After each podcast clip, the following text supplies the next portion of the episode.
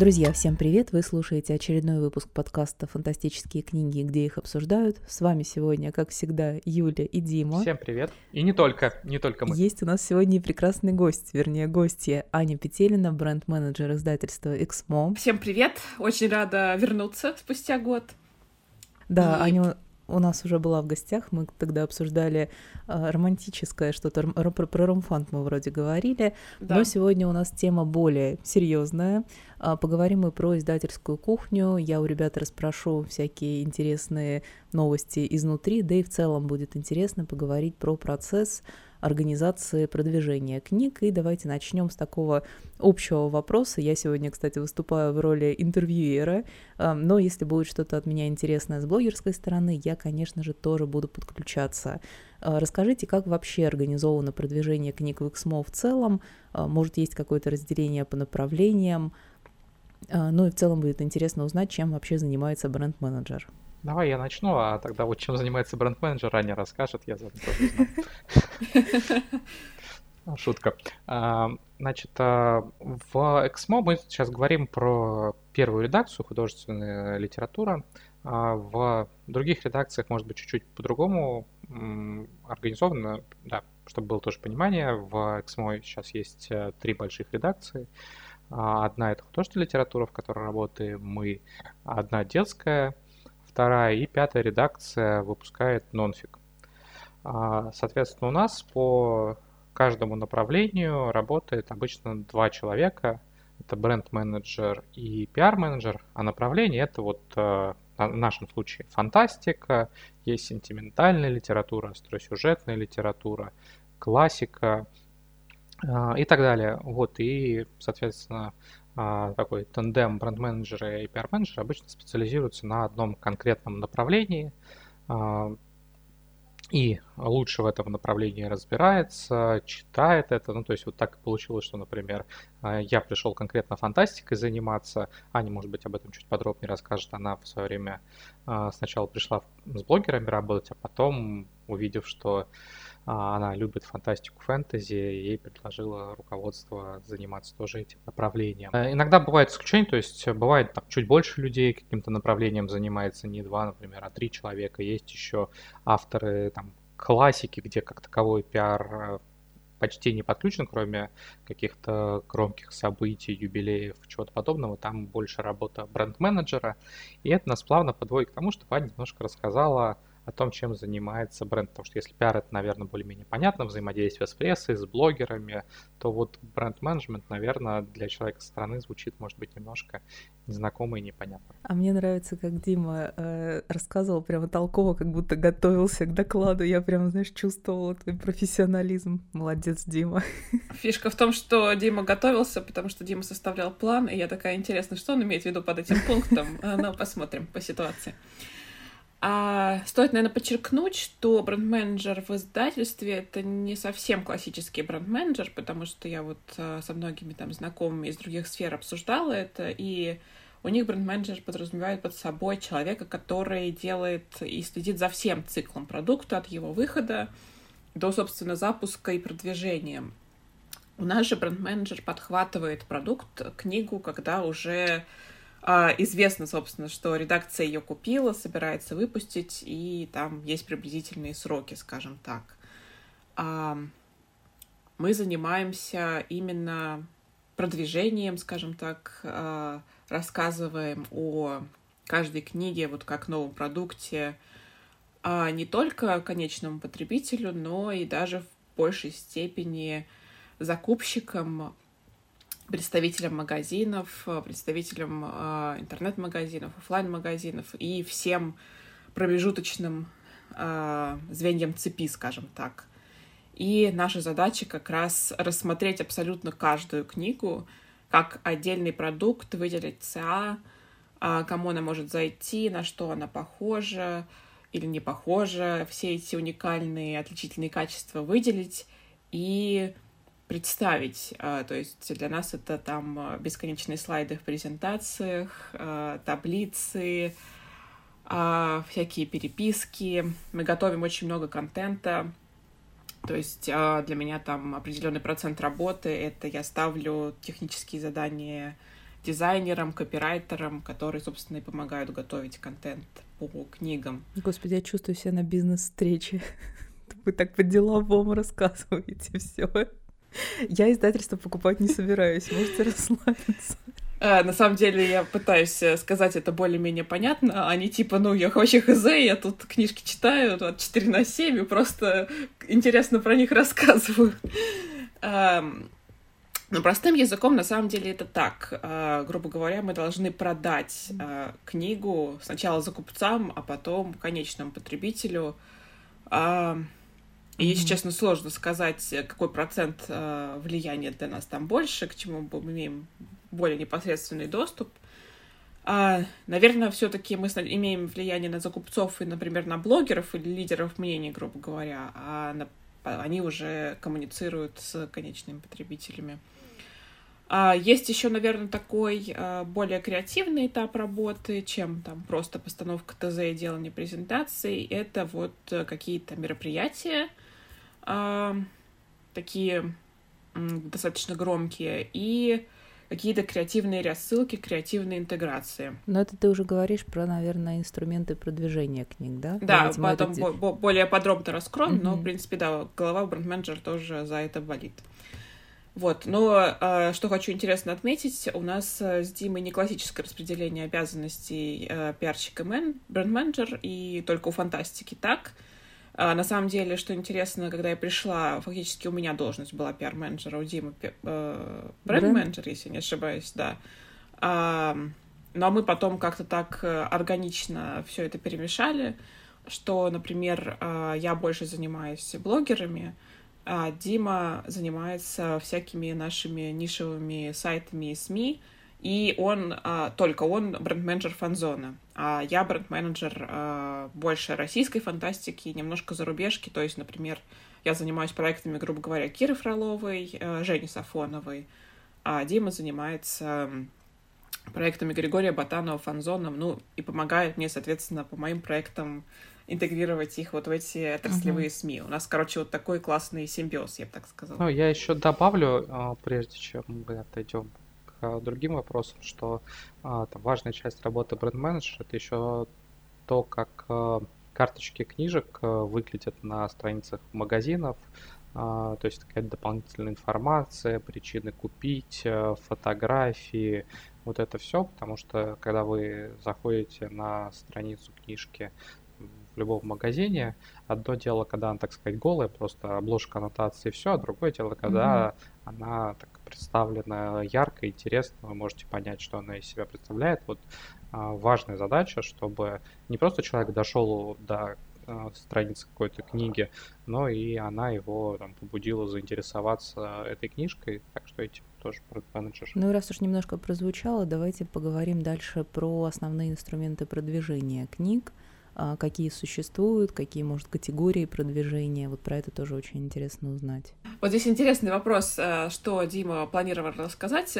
Скажем так, приоткроем мы настолько много подробностей, как можно, потому что у нас действительно есть категории продвижения. Может быть, если стоит упомянуть...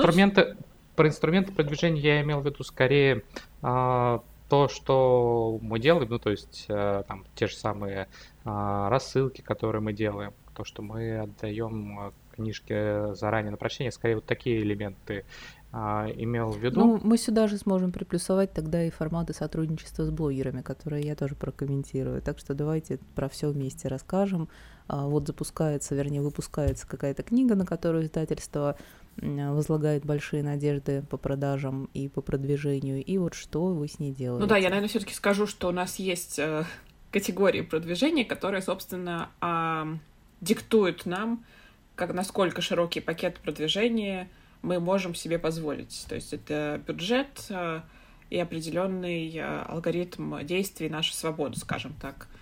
А основных там... Но это, в свою очередь, категория продвижения — это производная там от уровня ожиданий, которые есть от этой книги. То есть если это автор какой-то уже состоявшийся, проверенный, то мы там плюс-минус понимаем, какие могут быть ожидания по тиражу, по, соответственно, выручке, ну и так далее. Если это автор новый, то там смотрим на его уровень либо уже успеха, если он есть на Западе, либо если... Ну, так бывает, что мы, например, автора выпускаем, когда он плюс-минус выходит близко к западному релизу, то это там, сколько стран купили, какие есть на него ранние отзывы. Ну, так или иначе, глобально есть тираж, который, в общем, диктует, сколько мы на этом авторе сможем, или на этой книге скорее, сколько мы можем получить выручки, ну и от этого, соответственно, распределяются уже уровни продвижения. Бывает, конечно, так, что, например, какая-то книжка, на которую каких-то особых планов не было, она выходит, выстреливает больше, чем ожидали, и тогда таки надо ей заняться более плотно, но предварительно это обычно на квартал вперед планируется, какими авторами мы будем заниматься, и у каждого из авторов книг есть там определенный уровень приоритета, на кого делается наибольшая ставка, ну, на кого там, внимание чуть меньше, потому что книг выходит очень много. Ну, 2 человека, занимающихся направлением, это может звучать как большое количество сотрудников, но в то же время, по сравнению с, там, наверное, 20 книжек новинок только в месяц, но получается, что это и не так уж много. Мне кажется, я даже могу привести пример книги, на которую особо не возлагали надежды, но сейчас ее прям по всем максимально и тетрадочки выпустить, и все. Это «Мара и Морок». По-моему, Влада там изначально вообще за свой счет экземпляры рассылала. Да, совершенно верно. То есть книжка вышла, по-моему, когда карантин вот у нас был. Только начался карантин, я тоже помню. И действительно, там у нее была достаточно обычная, собственно, категория, достаточно маленький тираж. Не маленький, но стандартный. И потом, когда мы увидели... Обычно новый автор, новый книжка 3000. Вот «Мара Морок» так и выходила. Да, стандартная для нового автора, да. Ну, то есть бывает вот ситуация, когда у нас будет выходить у Жени Сафоновой, например, Масян Тунсю, автор, который уже там громыхнул, там понятно, что будет огромный тираж, по-моему, 70 тысяч сейчас стартовый тираж планируется. Я такого тиража вообще у Акунина, наверное, последний раз слышала. И, ну, тут понятно, что это сходу, там очень высокий уровень, там, другой пример, это, там тираж, наверное, поменьше будет, наверное, в районе 1010, но будет выходить новая книжка Ребекки Куанг «Вавилон», которая очень ожидаемая, и она, опять же, на Западе громыхнула, тут тоже сразу понятно, что мы на Ребекку Куанг будем тратить много сил, времени, но это авторы, которые уже как-то себя зарекомендовали с новыми авторами, тут вот, как я уже сказал, это производное от того, что с ними происходит за рубежом, плюс, ну вот, ожидания, экспертизы от редакции, от маркетинга. Зачастую мы даем заранее почитать книгу блогерам, чтобы тоже получить такой сторонний взгляд, насколько эта книжка хорошо принята, может быть, аудиторией. Вот, и когда вот защищаем такие приоритетные проекты, ориентируемся в том числе и на ранние отзывы. Но иногда бывает такое, что блогер сам увидит у кого-нибудь где-нибудь из команды продвижения там обложку или какую-то информацию, как у меня, допустим, было с грядущей... Я забыла, как на русском перевели окончательное «Кровавое приданое», небось. Да, «Кровавое приданое», которое да, сначала... там был особый случай. То есть не просто мы дали пораньше почитать, а Юля меня попросила текст на английском. Да, я у Димы прочитала. Ну, просто я очень люблю тематику Дракулы, плюс по описанию мне показалось, что это что-то схожее с... Ван Хельсингом, который 2004 года, то есть что там будет много именно про Дракулу, про самого, про его невест. Естественно, я загорелась. Сначала у Димы выклинчила текст на английском, потом еще увидела у Жени, что перевели. Мне стало интересно, ну, в каком виде он на русском будет дальше идти. И я еще на русском ее прочитала. Тебе Женя обложку не присылала еще? Она мне, по-моему, макет присылала, но в любом случае, а у вас... Еще у нас вчера нам собрали обложку, я уже там заказывала быстренько там постер, дайджест, все такое. О, прикольно, только потом интересно. Я думаю, что, ну, вот момент выхода подкаста еще, может, и не появится, но, а может, уже и появится, но вот вопрос нескольких дней, я даже думаю, если... Появится, ну, подкаст выйдет послезавтра. Ну, в любом случае, эта книга достаточно скоро выйдет, и поинтересно будет про нее поговорить. Она действительно такая нестандартная получилась история. Ну, вот как раз, если, например, та или иная книга вот, привлекала настолько внимания, что ее уже на английском кто-то из блогеров почитал, то это как раз всегда дополнительный аргумент, чтобы книжка получила там, дополнительный приоритет в продвижении, более высокую категорию, что мы показываем руководству, дистрибуции, что смотрите, к книге есть большой интерес, она уже получила высокие оценки, поэтому она заслуживает большего внимания. То есть тут надо немножко взглянуть с точки зрения еще не читателя и не сотрудника редакции, которые в это все погружены, а с точки зрения там, магазина и закупщика. Для них львиная доля книжек — это просто позиции в огромном файле, где они видят кучу новинок, могут прочесть какое-то базовое описание. Не факт, что там, закупщик или тем более вот, консультант в магазине полезет разбираться. Кто-то, наверное, это сделает, и бывали там, прецеденты, когда мы про какую-то книгу говорили, вот, например, у нас будет выходить астронавт Крис Хэдфилд, такой научно-фантастический триллер «Орбита смерти», и Слава Бакулин, глава редакции «Фантастики», рассказывал, что ему в одном из магазинов говорили: да я фанат Хэтфилда, я его там знаю, ролики его на Ютубе видела, и нонфик его читала. А я думала, он сказал: да я фанат Металлики сейчас. Нет. Ну, Хэтфилд просто, он в частности известен тем, что он снял первый клип в космосе на МКС, где он был командиром в тот момент, воспользовался, наверное, служебным положением. Он вообще много роликов на МКС записывал, но в частности это был кавер на Дэвида Боуи,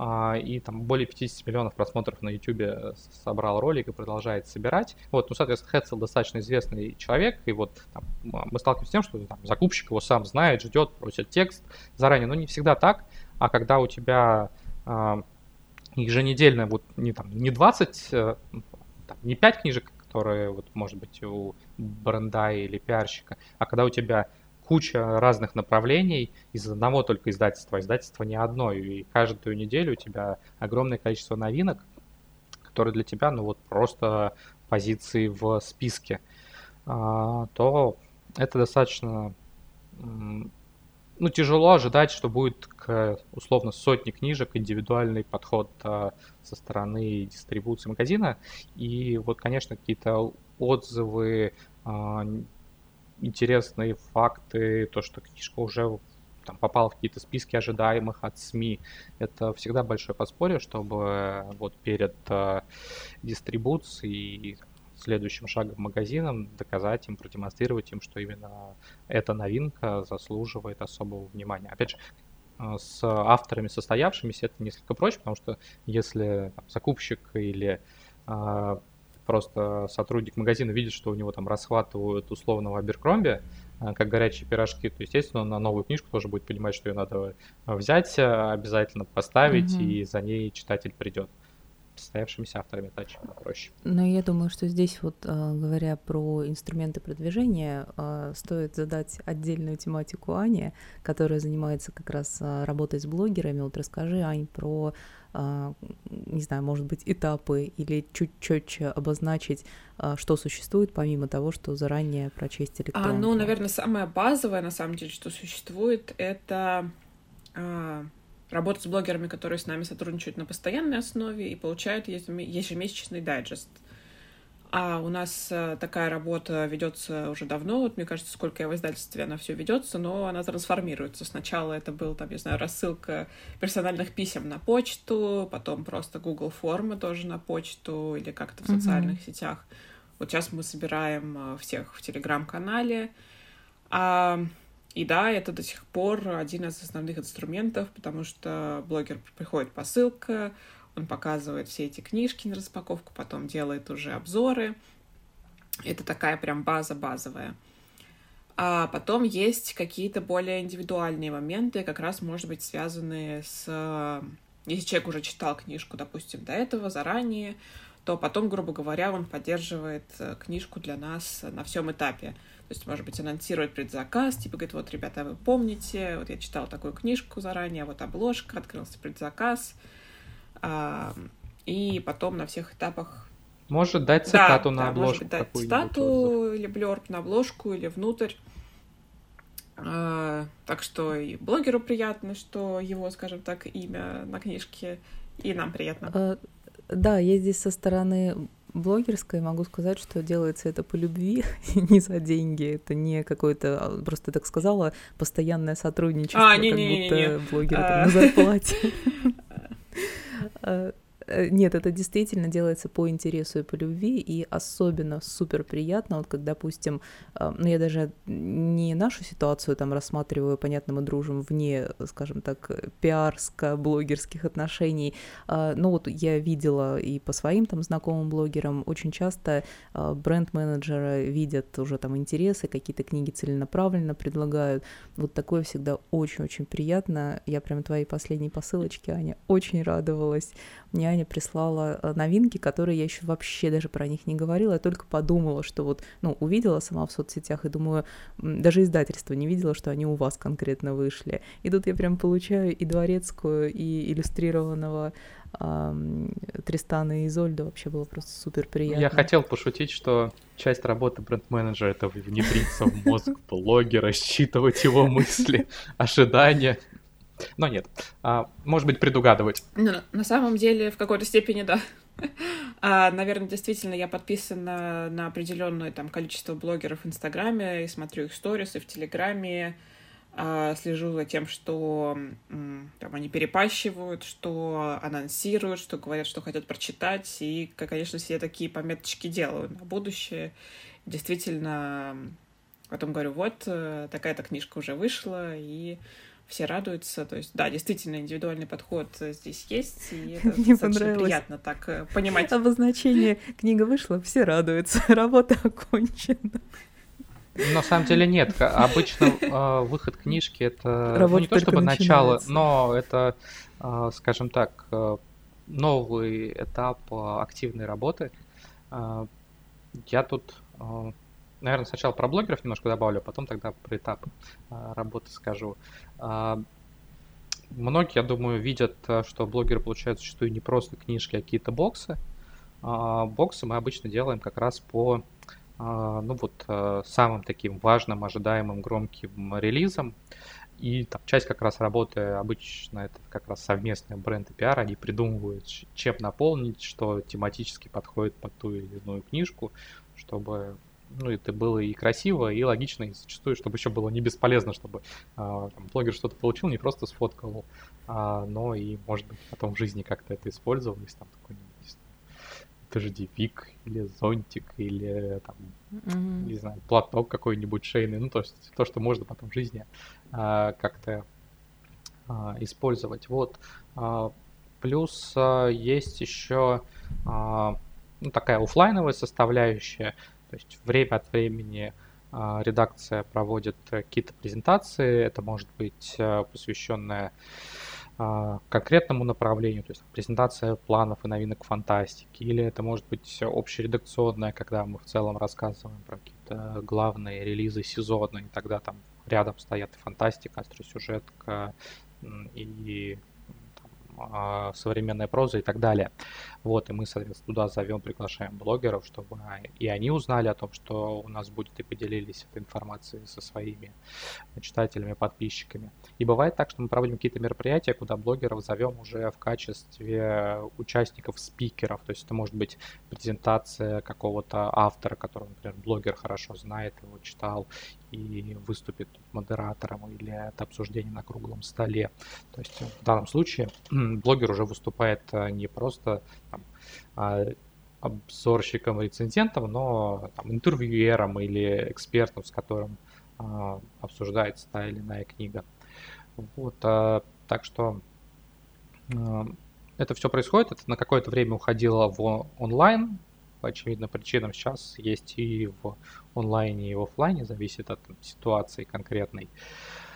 Ну и ты начала вопрос с раннего прочтения электронных книжек. Это как раз появилось совсем недавно, то есть до этого мы обычно давали книжку, когда уже готова верстка, то есть это финальная редактура, вот буквально книжка отправляется в типографию, через месяц выйдет, но если кому-то очень хочется, не терпится заранее прочитать, мы предоставляем электронную версию. Где-то, наверное, последние месяцев 6-7 мы зачастую даем на очень раннем этапе, когда еще нет финальной редактуры, именно с тем, чтобы и оценить потенциал книги на основе отзывов блогеров, и с тем, чтобы совсем заранее поднять волну. В целом, я люблю, когда у нас так получается, что мы начинаем отработку книжки там не за несколько месяцев до выхода, а если мы знаем, что у нас что-то очень важное, громкое, мы, например, купили только права. Хотя бы за полгода, мне кажется.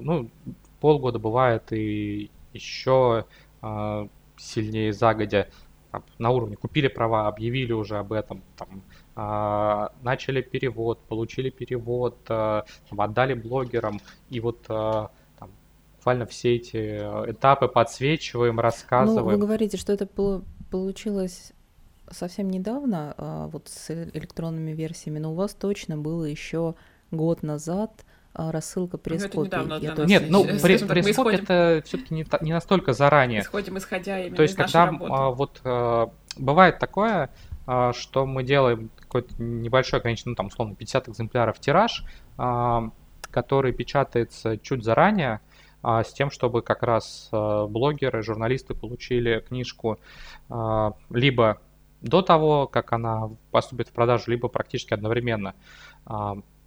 Тут надо понимать, что если речь идет об обычной рассылке, о которой Аня говорила, когда блогеры получают форму, выбирают, что хотят почитать, то это происходит так, что книга напечатана, она поступила на склад издательства, потом мы его заказали в офис, потом мы ее отправили. Соответственно, это какой-то период времени проходит, дни, может быть, недели, 10 дней, прежде чем книжка уедет к блогеру.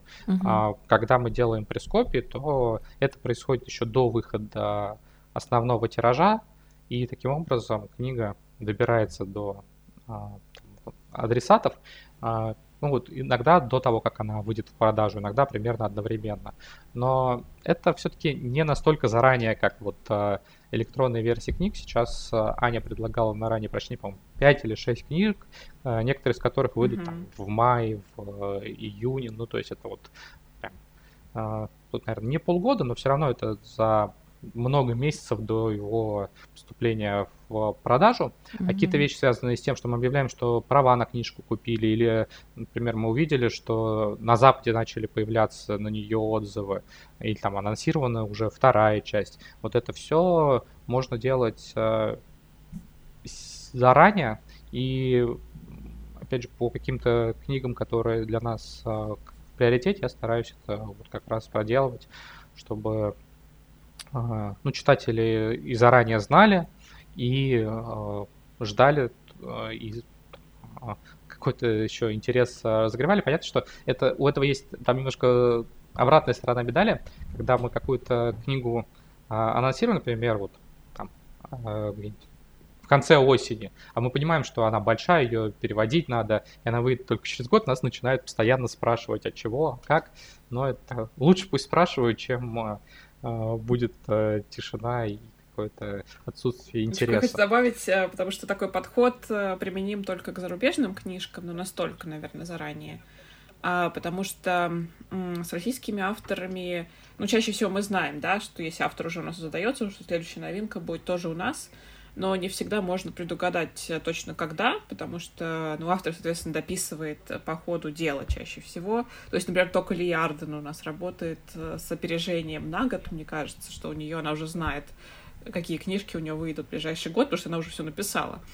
Но такое бывает редко, это скорее исключение. А поэтому бывает, что какие-то даты выхода сдвигаются, потому что автор еще не сдал текст, и никто его еще не читал, и точно не может сказать, что там будет, кому это отослать, кому понравится. То есть, да, в принципе, с зарубежкой в этом плане чуть проще, потому что можно заранее анонсировать, заранее посмотреть рейтинги Амазона, Goodreads и так далее. С российской своей нюансом. Использовать какие-то западные инфоповоды, условно, права на экранизацию, например, купили, или еще что-то. А дальше мне хочется задать вопрос, мне кажется, очень полезный, особенно если нас слушает кто-то из начинающих или продолжающих блогеров. Как вообще начать работу с редакцией, с издательством и попасть в эти все прекрасные активности? Отвечу, наверное, я прежде всего.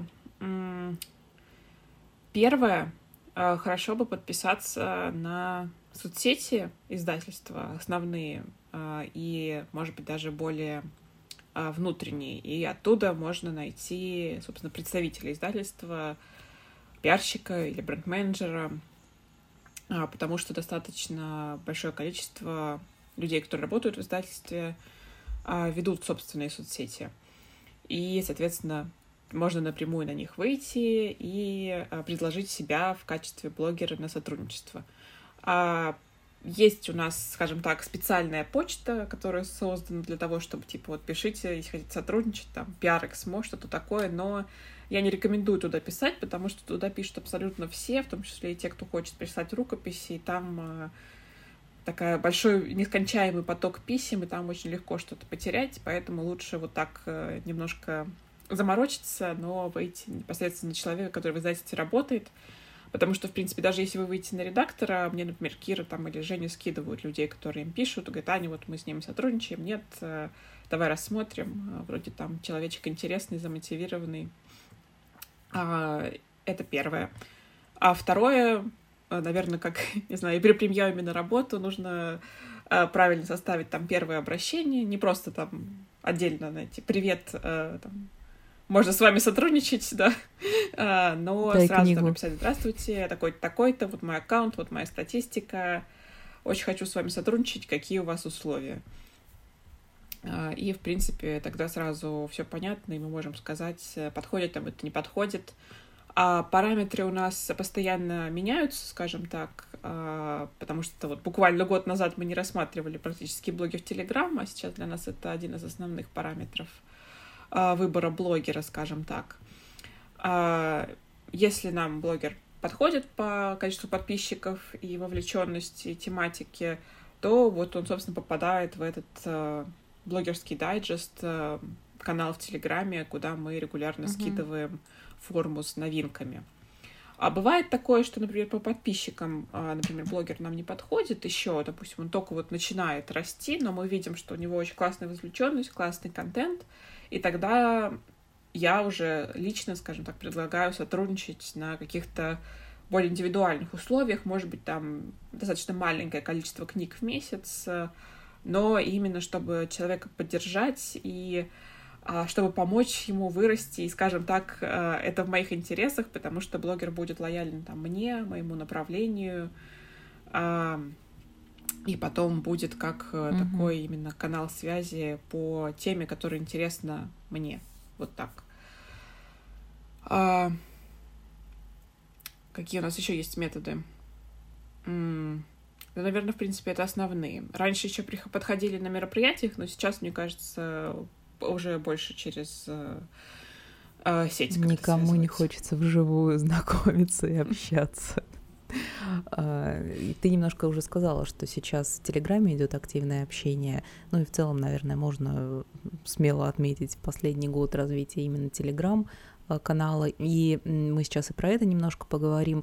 И мне бы вот как со стороны блогеру и наблюдателю хотелось отметить, что я, наверное, скажу по западному образцу, у нас очень сильно вырос личный бренд каждого человека вот в издательстве. Я вижу у редакторов, у пиарщиков, то есть свои заводятся каналы, и очень много и полезной информации, и новостей, и какой-то личной информации. И я вот такое раньше наблюдала, ну вот за рубежом, и на Буктюбе, и в целом есть такие, знаете, редакторы-звезды, там, к которым хотят попасть, которые... Я, кстати, не особо знаю, ну то есть я вот слежу на самом деле за тем, что на Западе происходит. Я знаю, что, ну, там подписан на многих писателей, и за их соцсетями слежу, ну, вот как-то редактора западного, которого там я бы знал. Я тебе конкретных новостей я ни одного не назову, но вот я, допустим, знаю редактор, который издает Донну Тарт, она очень известная, ну, там, наверное, больше не в фантастике,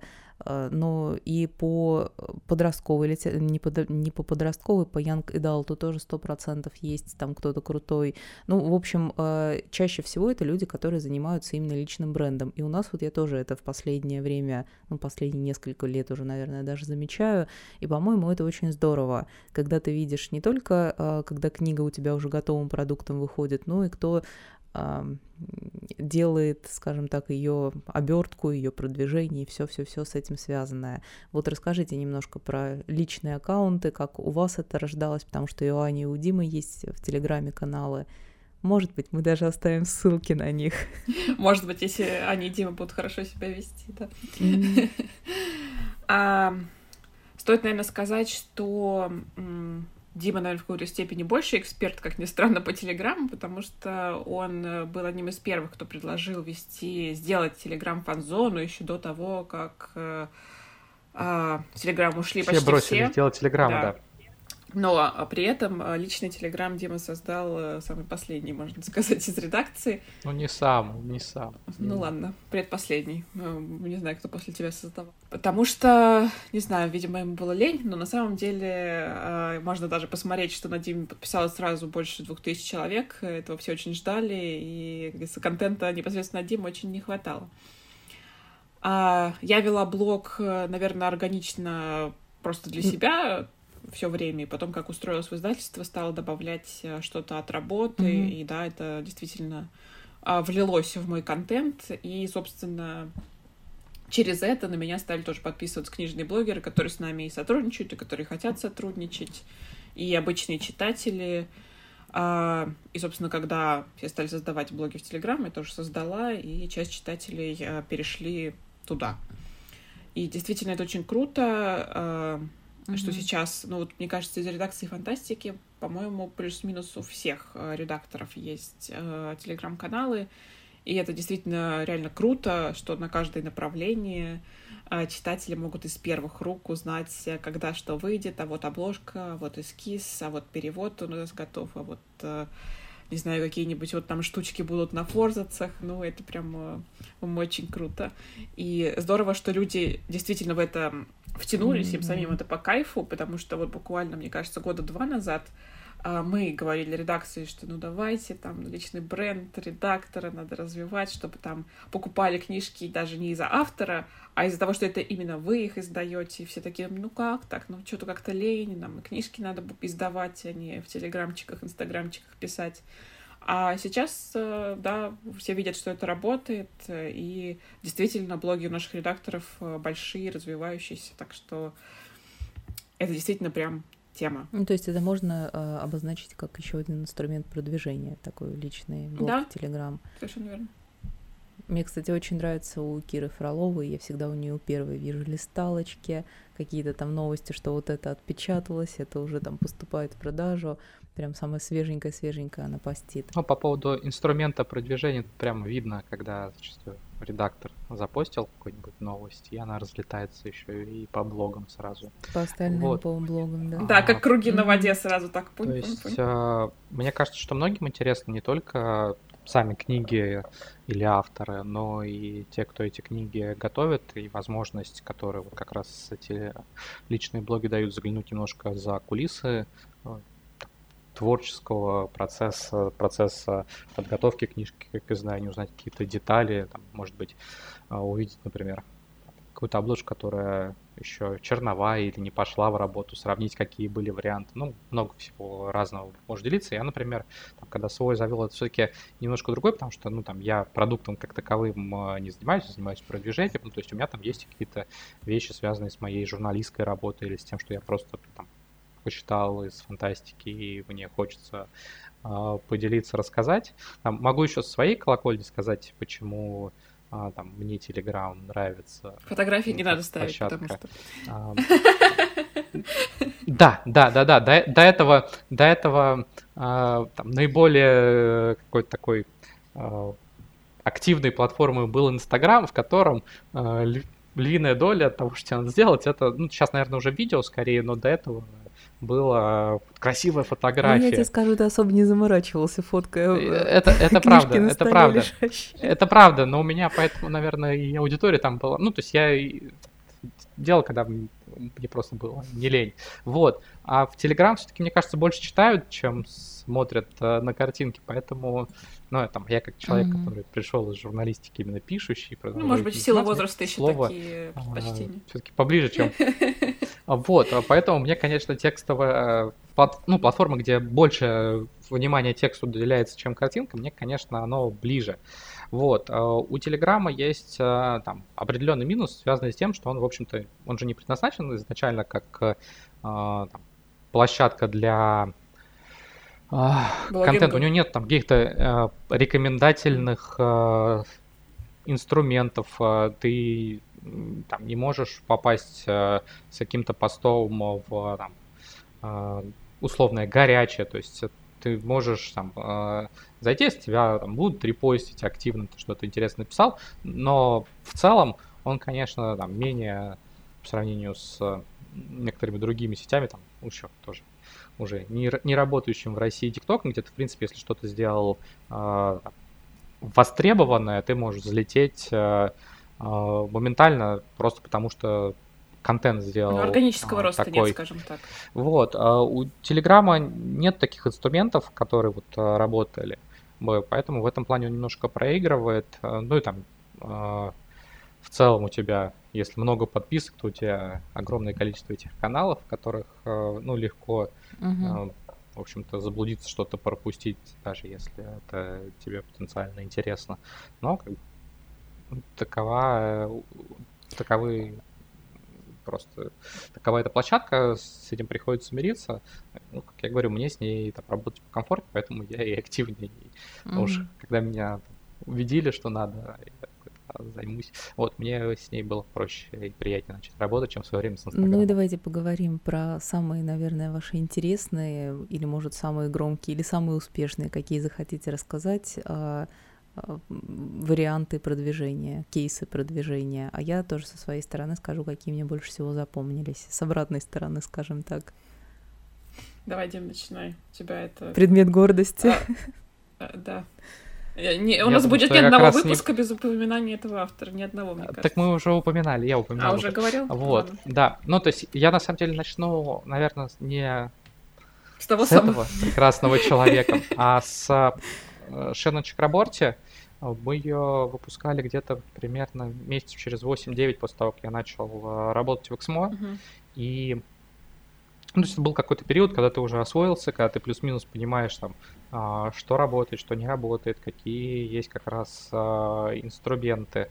Потому что вот когда ты просто пришел там, с другой сферы, я до этого играми занимался, понятно, что там есть какие-то вещи, связанные с пиаром, с бренд-менеджером, которые более-менее универсально, а есть там, те, которые для тебя вообще темный лес, с которыми приходится разбираться. И вот Чакраборти была вот первым, наверное, автором, с которым получилось сделать ну, почти все или львиную долю того, что, как мне кажется, стоило сделать, и это было сделано правильно, и с анонсированием заранее, и с большим количеством разнообразного контента, и с верным посылом, который не обманывал читатель, давал четкое представление о том, что в книге он найдет.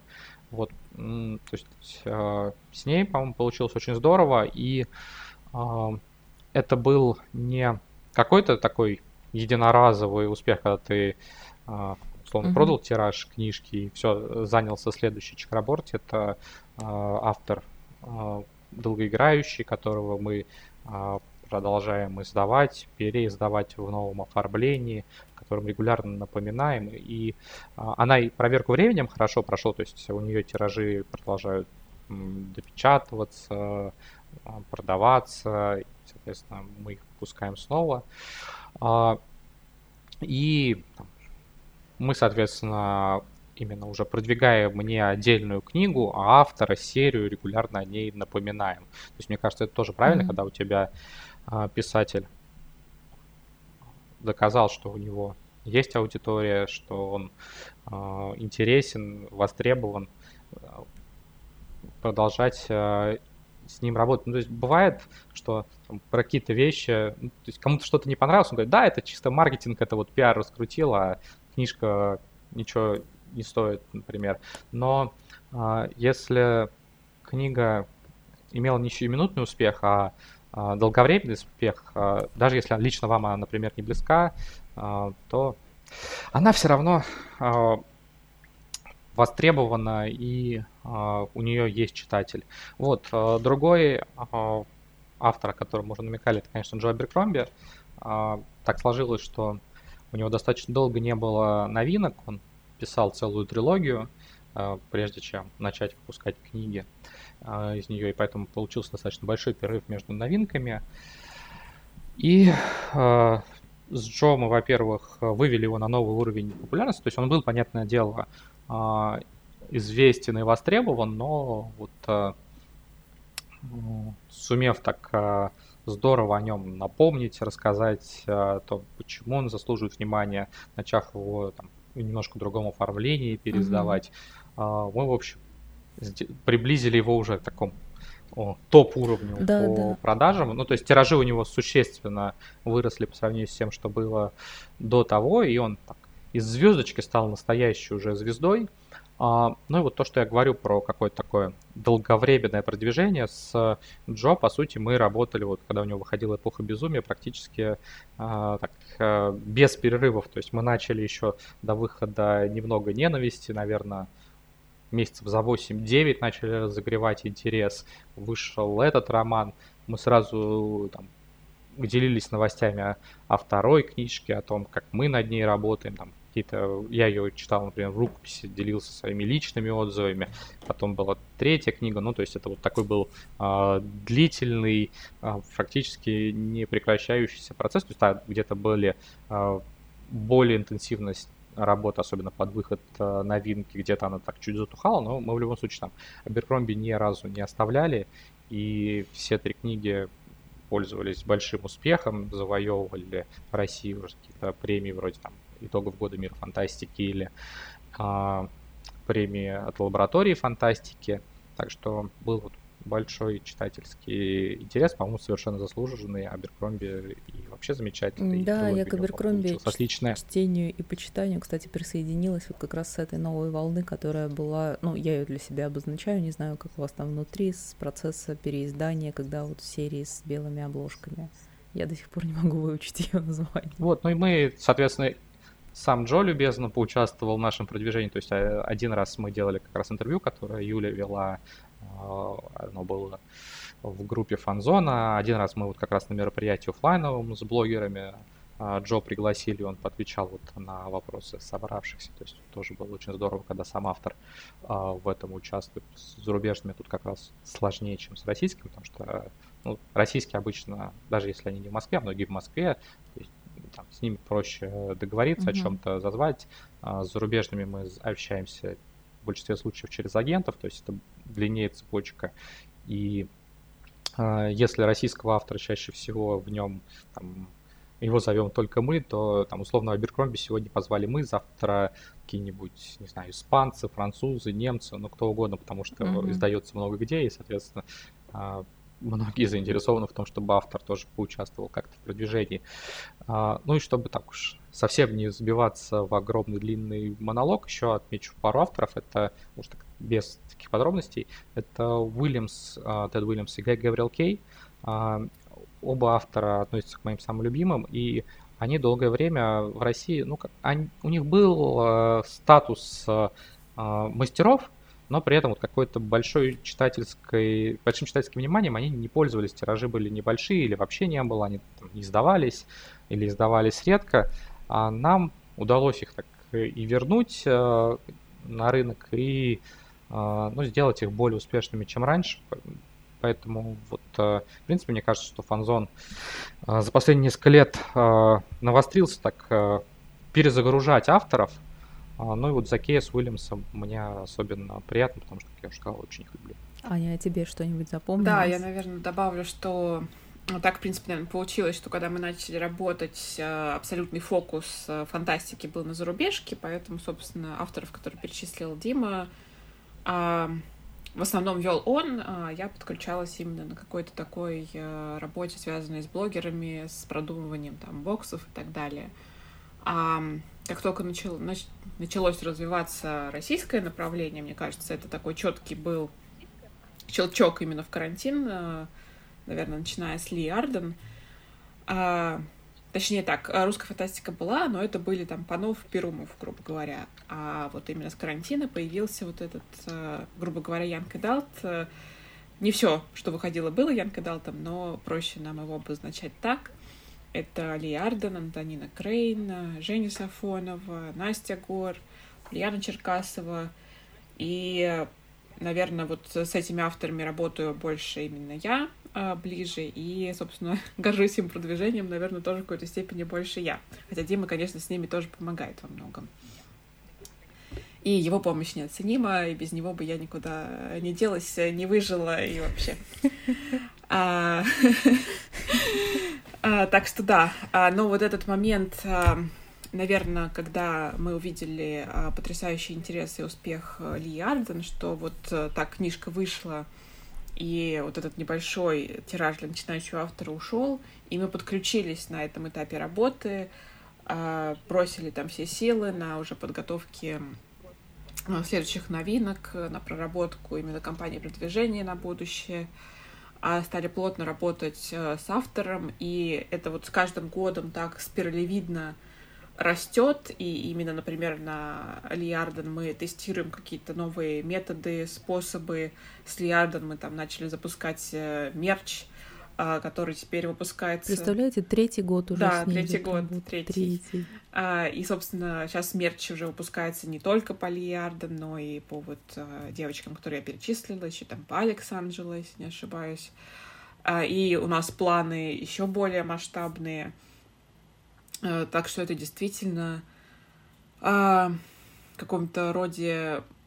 был неожиданный, да, рост вот этого вот русского фэнтези, и я от этого абсолютно в восторге, потому что я сама читаю этот контент, и раньше я говорила, что я не читаю русское фэнтези совсем.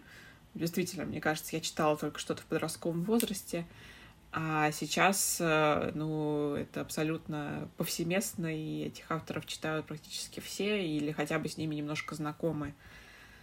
Так что, да, вот работая с девчонками, я очень горжусь, с авторами Киры, и теперь еще с авторами Жени Сафоновой, потому что она начала тоже выпускать российских авторов в своей серии. И здесь действительно простор для работы и продвижения в какой-то степени шире, потому что мы имеем доступ к телу автора, скажем так, оно хоть там в России или не в России, но всегда можно без переводчика связаться, сделать какую-то встречу, интервью, взять комментарий, рекомендацию, просто даже самому написать автору в Телеграме, спросить, что-то уточнить.